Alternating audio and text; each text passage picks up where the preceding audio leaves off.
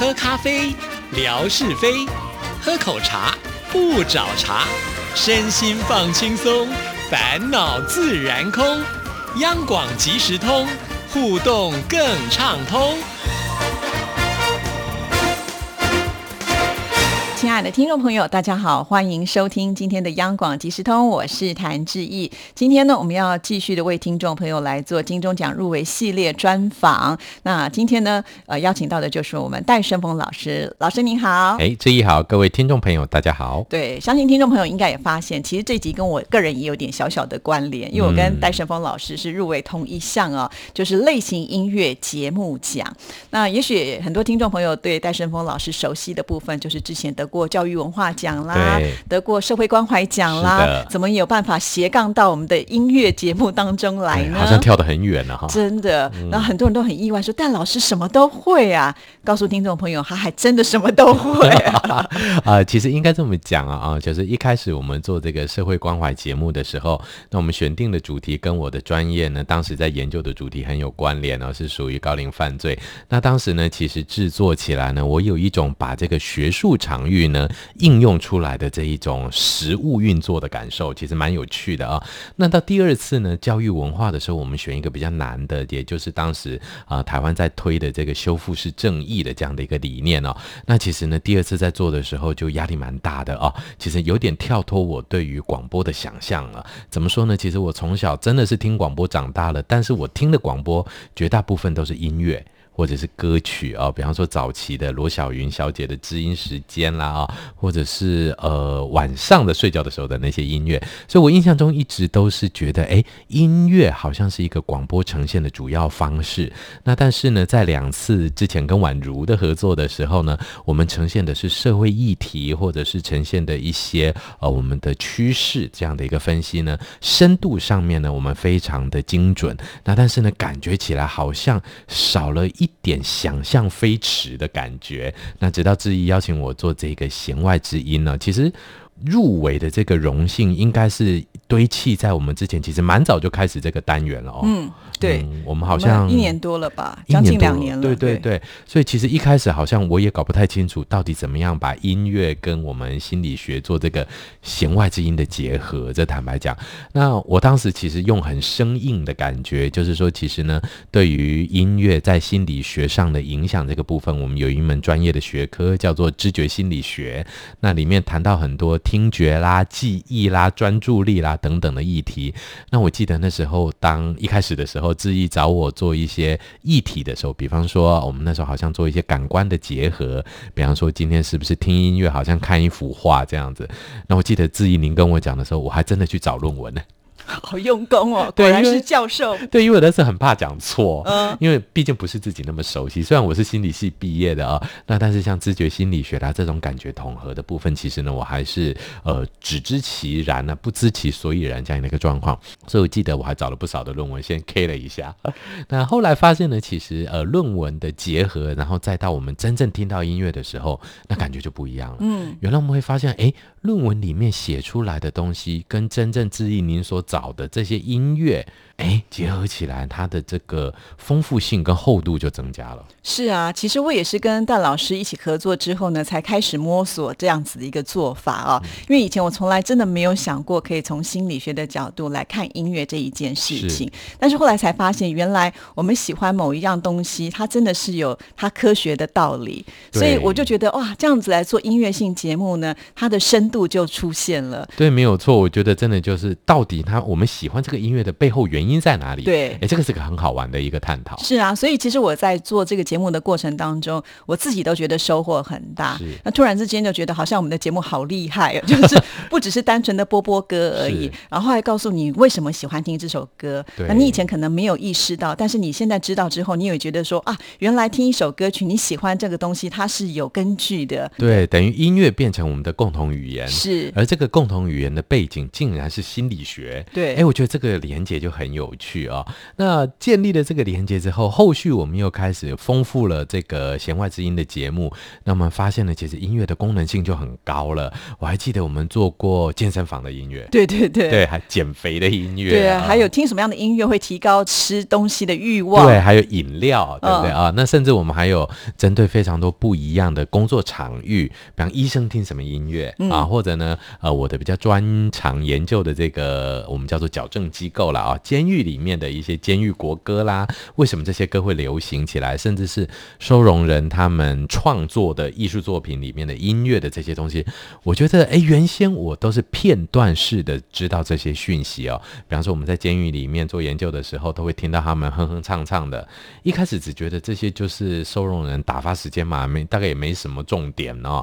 哎，没想到背后串起来，其实在学理上，在我们音乐上都能有很有趣的哈，那个连接性就出现了，蛮好玩的。尤其我觉得戴老师是一个相当认真的节目主持人哦，就是像我们做这样子的一个监狱音乐的时候呢，戴老师他其实还有去翻一些日本啦，他们是怎么样来做这种矫正音乐。是，其实他看了很多的书以后呢，就是用很简单的方式，在我们节目当中用大家听得懂的话说给大家听。因为常常我们讲到这个学术理论的时候，都会觉得哇，那个好远哦，好难懂哦。可是我觉得戴老师有一个最棒的，就是他总是能够很白话、很轻松，而且呢，都是用一种最方便大家理解的方式呢去听这样子的一个内容。所以其实基本上我们以前都觉得在学校上课好单调、好无聊，这个教授讲的话我们都听不懂。可是戴老师你就是不一样。好啊，谢谢。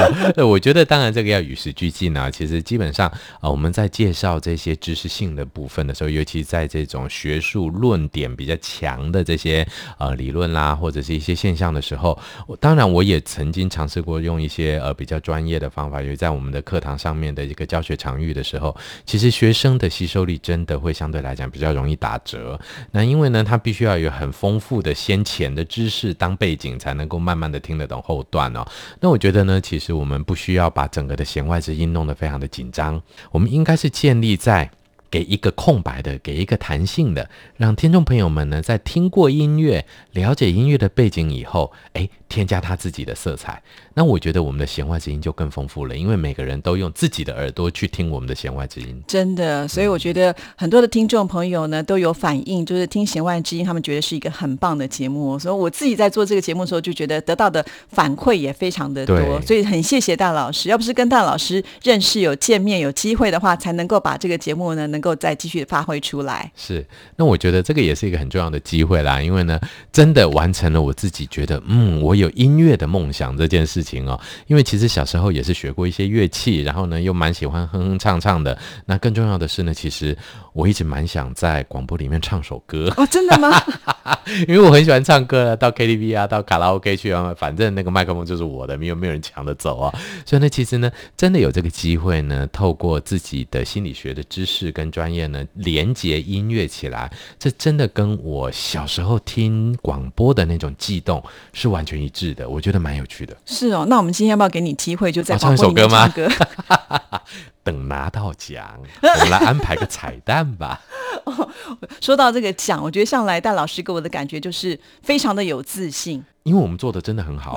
我 我在想不到我们哪边做不好，真的也因为我们那么认真嘛，对不对？那是因为戴老师没有失败过，你知道吗？你看，你从一个素人 呃来做广播，就连续给人家拿走了四座的广播金钟奖。呃，但是我觉得在。比赛的过程当中，当然我可能这个部分参加的次数比较多，有的时候我们会觉得，哎，明明我就做的很好啊，可是为什么最后这个奖项就是没有在我们的手上？我就会有这种担心。当然是评审的问题。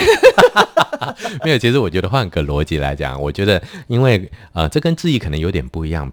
嗯，广播因为毕竟不是我真正的正业的部分，而是我结合的部分。我觉得这种斜杠人生里面呢，广播带给我的完完全全都一点点负面的感觉都没有。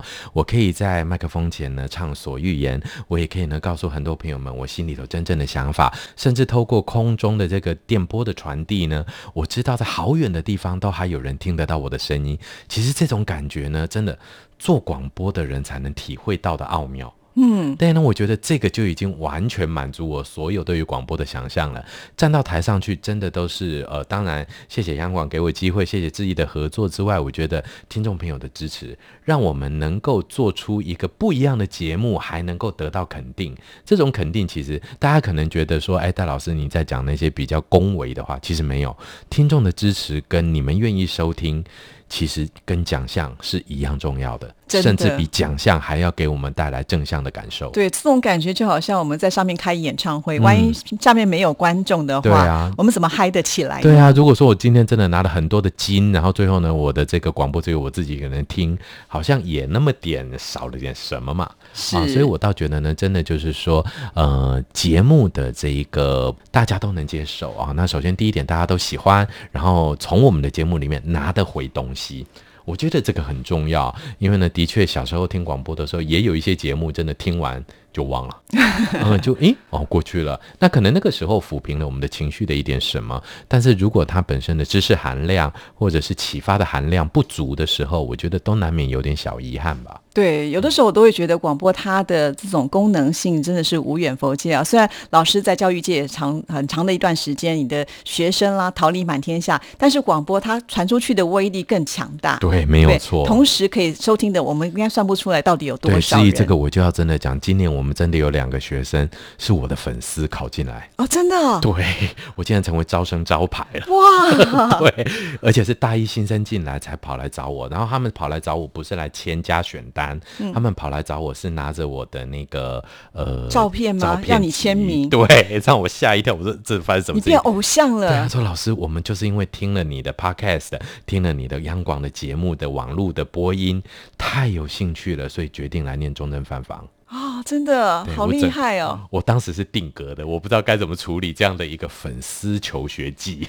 我觉得老师厉害的不只是这个粉丝求学记，甚至呢，就是呃，在好像法务部还是哪里也也特别听了老师的节目之后，就邀请老师去担任专家的角色。对，因为呢，这就是我们那个修复式正义这样的一个议题哦。那我相信呢，其实跟宛如之前的修复式正义的题目呢，我们也很谢谢法务部全力的支持我们。那我们用心制作完成，不止文化部的金钟奖得到肯定，其实法务部呢也希望把我们的这个理念呢传播出去给更多的法界的朋友们。去分享这种修复式的观点，那我想呢，很开心的就是我也很有荣幸的，因为那一套节目呢，成为法务部的这个修复式正义推广讲师群里面的首席讲师哈。那我希望呢，用这个身份更能够带给大家，呃，未来我们在这个刑事司法领域上面呢，把这种修复的观点、修复的这个风潮带起来，让我们未来的刑事司法选择不再只有报仇的，不再只有报复的，而是修复的。那我觉得这些都是一个往很正向的方向发展的一个，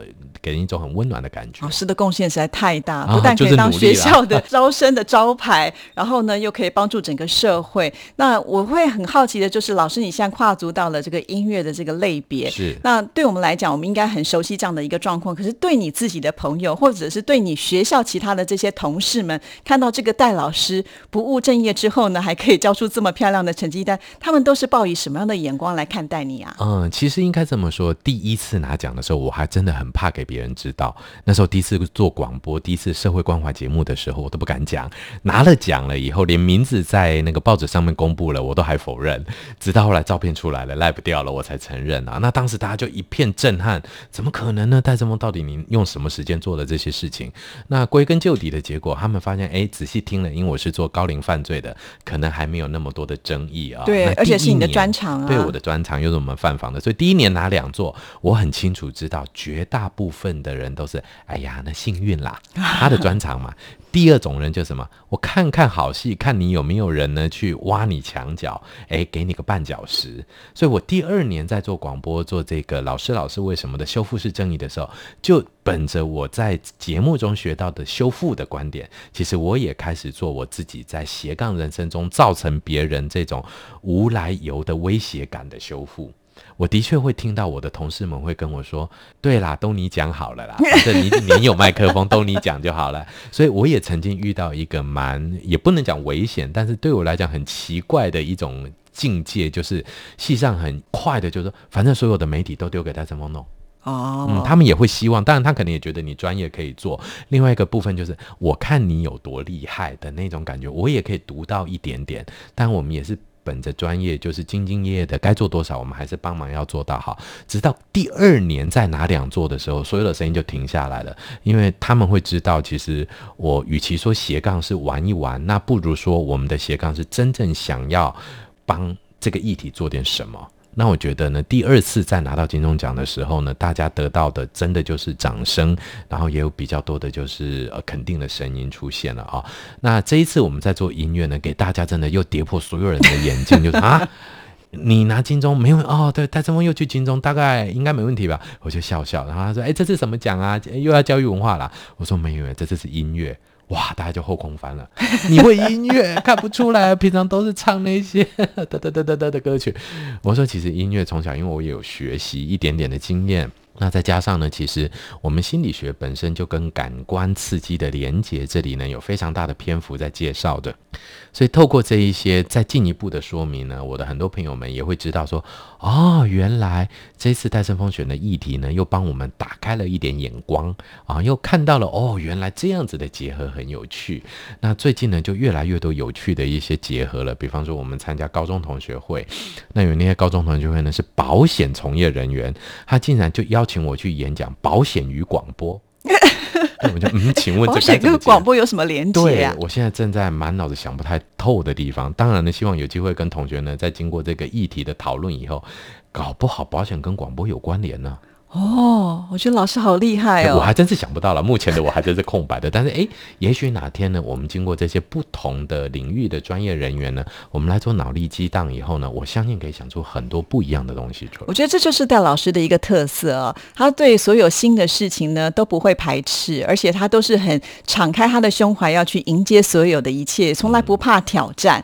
我常常就是蛮好玩的，我常常都觉得说，哎，我们这样的东西可不可以做？大老师说没关系啊，我们就玩呐，管他的好玩就好了。反正做出来看看嘛。哎，后来我们发现效果就不错。我记得我们那一集那个音乐对战那集，哦，是对啊，一开始觉得哎这怎么对战？后来发现蛮好玩的呀。对啊，就是大家挑自己喜欢的音乐，然后代表的这种呃喜怒哀乐的一个情绪啊，来看看呢，我们两个人是不是能够很贴近，或者是让听众朋友自己也能够去参与想象啊，这些都是非常有意思的。我记得有一次我们还分。分析了一集，我觉得我也个人蛮觉得很喜欢的那一集节目，就是因为我们。看到这么多伟大的音乐家，他们有很多伟大的作品，可是没有想象可能是在他们最痛苦或者是他们在生病的时候所创作出来的作品。对那一集，我觉得也是很深刻的印象。因为以前我们在念音乐史的时候，当然会念到，就这样念过去了。是，可是我们不了解当时他的一个心境到底是什么。可是透过戴老师的解说之后，我们就会发现，哦，原来这个音乐的隽永到底是在哪里？没有错，其实呢，就像我们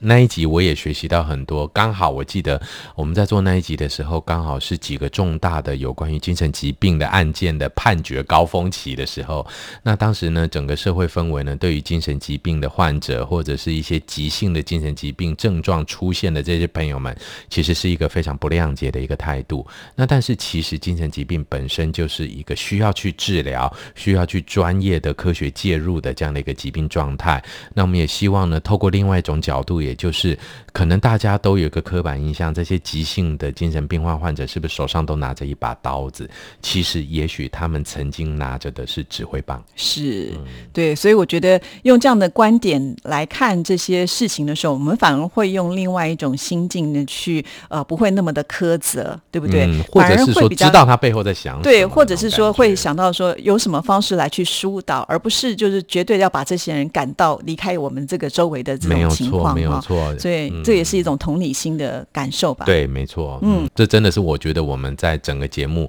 也很意外的跟社会脉动在实际上好像很远，但是却又结合起来的一个很灵感的感觉。这真的是很厉害，因为在我们节目一开始规划，其实都没有把它算进去，没有那一集，我记得一开始没有那一集。所以我们常常就是在做着做的时候，就会有很多新的灵感出现。对，所以你现在叫我说啊，我们接下来要做什么样的内容？我老实跟听众朋友说，我们也没有办法马上告诉大家，可是我们就可以是在那个脑力激荡的过程当中，会蹦出一些很奇怪的火花。我们们自己也觉得，呃，不知道可不可以把它做得很好，但做出来之后，至少我们都觉得玩的蛮开心的。对，我觉得呢，我相信听众朋友们一定能也能够感受到我们两个的开心，所以听这个节目就会变成开心上加开心。真的，因为自己参加过这么多年的金钟奖比赛，我觉得这一次的合作是让我觉得最轻松的感觉啊！真的吗？对对对，所以很感谢戴老师，让我也玩的很愉快。